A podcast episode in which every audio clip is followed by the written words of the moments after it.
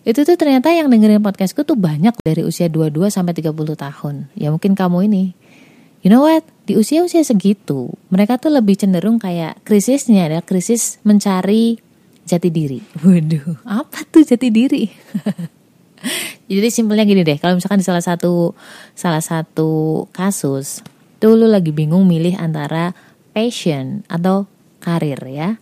Jadi kalau lu nurut passion, nggak ada duitnya kalau lu nurutin duit nggak ada passionnya bener nggak dan ini tuh relate sama salah satu email dari kalian mungkin juga dia lagi dengerin sekarang hai halo tapi nuwun sewu banget ya karena aku harus ngeblur atau menyamarkan nama dan latar tempat dan kawan-kawan lah intinya dan aku bakal bacain surat itu terlebih dahulu sebelum aku bisa menjawab. Oke, okay? so I'll be back soon, insya Allah.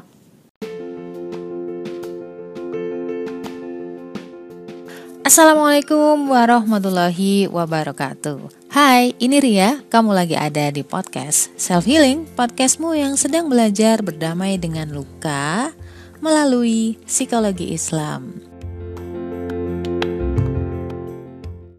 Oke, okay, gue bakal uh, samarin namanya, sebut saja namanya Bunga Kita baca dulu surat dari si Bunga ini, oke? Okay?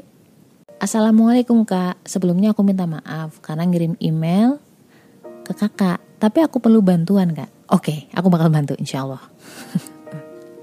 aku butuh banget saran supaya aku bisa melanjutkan hidupku. Waduh, begitu aku membaca itu aku udah bingung duluan. Aduh, aduh, jangan-jangan orang ini mau bunuh diri gitu kan.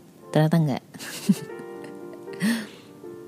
kak, aku mau cerita nih. Aku nggak tahu sih ini dibilang apa, tapi aku butuh bantuan karena aku nggak bisa dapetin jawaban itu sendiri. Dari aku kecil, aku sering banget ngelakuin hal yang aku suka dan selalu ngotot kalau aku suka ya aku harus lakuin itu titik. Tapi ketika dewasa aku nggak tahu yang aku lakuin ini aku suka apa enggak gitu. Apa apakah memang ini yang harus aku lakuin? Dulu sewaktu kuliah aku ngambil jurusan teknik. Nggak perlu aku detailin ya. Aku nggak begitu pintar matematika tapi aku ngenjot dan usaha terus sampai akhirnya aku lulus dan aku bisa ngikutin sampai akhir. Ya, meskipun agak terseok-seok. Dulu tuh milih jurusan ini karena aku pengen kayak kakakku. Dan sekarang setelah aku lulus, aku dapat kerjaan tapi nggak sesuai sama passion aku. Dan di luar jalur kuliahku. Jujur aku nyalain diri sendiri karena pas interview aku nggak maksimal jadinya dilempar di bidang yang jauh.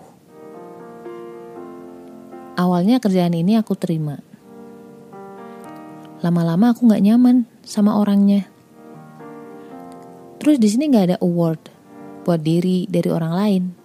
Misal kita udah ngelakuin sesuatu gitu. Dari situ aku mulai nggak nyaman dengan tempat kerja ini. Tapi kalau aku resign, orang tua aku akan susah ngelihat aku pengangguran lagi. Aku yang cari apa yang aku suka. Tapi aku gak bisa nemuin itu sendiri kak. Aku ingin balik jadi lulusan teknik, belajar tentang teknik lagi, agar ke depannya bisa bekerja di bidang itu. Gimana ya kak caranya agar aku bisa menemukan passionku? Sedangkan aku terus melakukan semua kerjaan tanpa mikir aku suka atau gak suka. Aku kesusahan nih dalam hal ini. Di usia ini aku jarang sekali melakukan hal seperti main.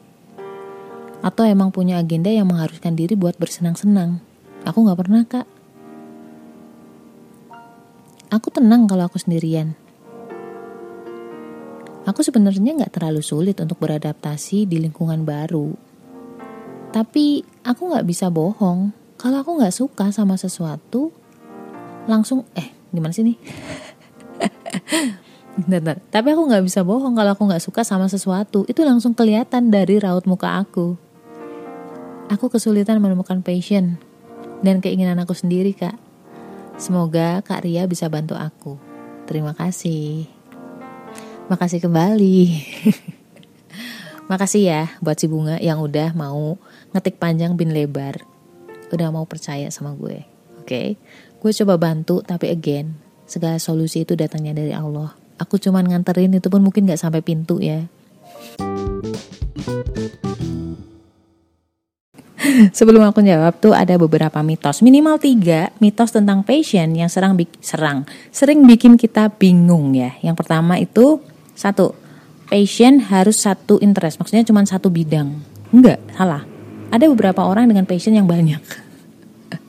Terus kemudian yang kedua, Passion itu pasti kaitannya sama sesuatu yang dilakuin, pekerjaan, atau sesuatu yang konkret. Padahal nggak selalu loh, not really. Misalkan kayak belajar, berbagi, menginspirasi, itu juga passion tau. Hal yang coba dicang up, misalkan kayak kayak gue misalkan bikin podcast, bukan berarti passion gue adalah ngepodcast loh, no. Tapi berbagi kisah, berbagi hikmah, itu passionnya. Kemudian yang ketiga, passion tidak bisa terpisah dengan pekerjaan. Misalkan gini deh, artinya kamu nggak bisa menjalankan passion ketika pekerjaanmu berbeda dengan passionmu. Padahal nggak selalu gitu guys. Aku kerja sebagai sales engineer, tapi passion gue di analisa karakter. Gue suka berbagi, gue suka bercerita, gue suka dengerin orang. Gue suka banyak hal. Boleh nggak misalkan aku sedikit cerita? Jadi gini, aku tuh dibesarkan oleh seorang ibu. Style mendidiknya tuh less direction. Aku bebas ngelakuin apa pun, nggak terlalu diarah-arahin harus ke sini, harus ke situ, harus ke sono, nggak. Di otakku kalau nggak dilarang berarti boleh ya kan. Terus aku mencoba banyak hal. Tapi begitu ada yang salah, baru deh gue dimarahin gitu. Untungnya dari itu adalah aku udah pernah nyoba. Perkara dimarahi, toh lama-lama juga membiasa. Dari SD aku coba jualan gambar, gambarku sendiri ya bikin radio sendiri, nyoba jadi penyiar, baca buku apa pun. Pokoknya dari SD tuh udah banyak macam-macam lah, jualan lah, bikin ikat rambut gitu-gitu. gue suka baca buku psikologi, motivasi, dan lain-lain. Tapi you know what, ketika aku kuliah, bahkan aku pernah buka PlayStation, apa sih? Rental PlayStation. Seneng aja gitu nyoba-nyoba hal baru. Dan tau gak sih ketika aku kuliah tuh aku milih jurusan ilmu komputer Sebelumnya aku pernah ikut tes minat bakat dan aku tuh disuruh ke psikologi. Tapi gue gak percaya gitu. Waktu itu aku lebih memilih ilmu komputer karena prestis. Di saat itu ya, kalau sekarang mungkin udah biasa. Gue lulus, dari situ aku paham, oh ternyata bukan ini yang gue mau gitu. But at least aku merasa menang karena aku menyelesaikan kuliahku, tidak berhenti di tengah jalan. Akhirnya aku bekerja di bank as account officer kan waktu dulu, relationship officer atau apa pun itulah. Itu lebih ke manajemen bisnis, analisa bisnis, dan juga akuntansi, keuangan gitulah. Aku mencintainya. Tapi karena Allah melarang, akhirnya aku memutuskan untuk resign setelah kurang lebih tujuh setengah tahun aku di situ. Aku mulai mencoba bikin konten ya, dari bisnis, cara mendapatkan uang, tentang perkreditan, marketing, dan lain sebagainya lah. Dan akhirnya aku diterima kerja lagi di sebuah perusahaan asing sebagai sales engineer itu tentang fisika dan juga engineer tau nggak? Boiler dan kawan-kawan lah. Itu bener-bener baru buat gue. Dan tentu aja nggak butuh waktu lama. Aku paham bahwa aku nggak terlalu suka nih teknikalnya boilernya atau analisa-analisa tentang apa ya namanya pabrik atau produksinya. Gue nggak terlalu suka. Tapi memang aku memilih job desk ini job desk utamanya adalah sales. Jadi that's why kenapa aku harus tetap tetap bertanggung jawab di situ gitu loh. Dan di awal tahun 2019 di waktu senggangku ketika bekerja, aku coba tuangkan hasil observasiku tentang karakter manusia berdasarkan golongan darah. Yang aku lakukan sejak 2011 dan waktu itu aku masih di bank. Tahu nggak asal muasalnya gimana? Karena banyak konflik satu sama lain, baik dengan orang-orangnya, dengan sistemnya, macam-macam lah. Tapi bukannya nyerah waktu itu. Anehnya, gue justru malah makin mengamati karakter-karakter manusia gitu loh. Dan di tahun 2019 juga aku memulai bikin podcast. Dan gak berhenti sampai situ, ternyata aku masih haus tentang menganalisis karakter manusia. Yang sebenarnya, the most important thing adalah orang tuh paham, Allah tuh baik banget gitu. Rasanya tuh ada kepuasan tersendiri ketika kita ngobrol sama orang dan orang itu bisa dibukakan matanya bahwa Allah tuh sayang sama dia. Dari banyaknya cerita dan peran yang pernah aku coba, gue jadi tahu mana yang gue suka, mana yang gak gue suka. Ternyata gue suka tuh nganalisis karakter manusia, itu yang pertama. Dan aku suka kalau misalkan orang itu semakin deket sama Allah gitu. Ketika usia udah di atas 30, kamu bakal lebih paham dirimu sendiri. Gak usah takut, karena sudah banyak peran yang kamu lakukan. Kalau usiamu masih di bawah 30 tahun, just do it. Jadi menurut gue, kamu tuh masih dalam tahap perjalanan mencoba banyak peran. Nikmati aja gitu. Karena menikmati itu juga passion. Bukankah belajar itu juga passion? Jadi saranku, follow your heart. Kamu tuh pengen apa, lakuin. Tapi ingat, prepare for the worst. Persiapkan yang terburuk.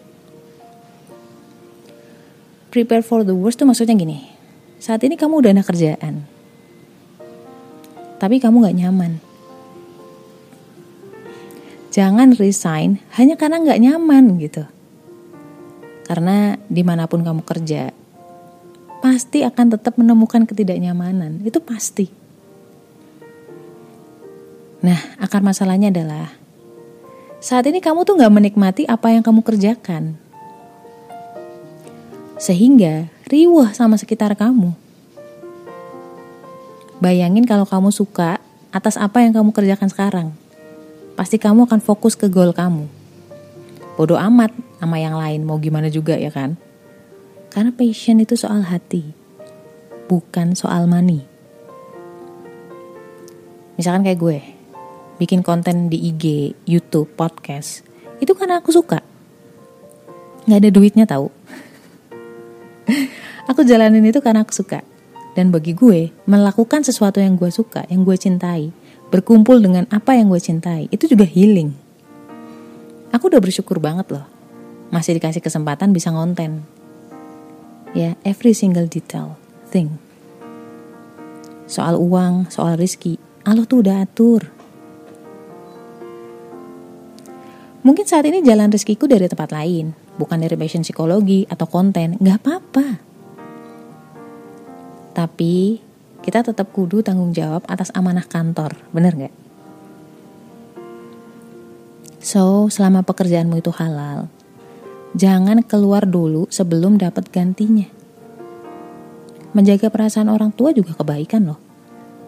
Dan Allah gak bakal sia-siain kebaikan itu. Pasti Allah ganti dengan yang lebih baik.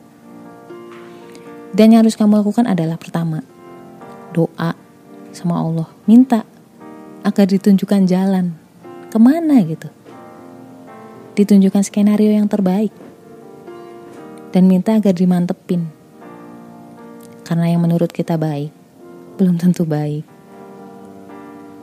yang kedua coba banyak hal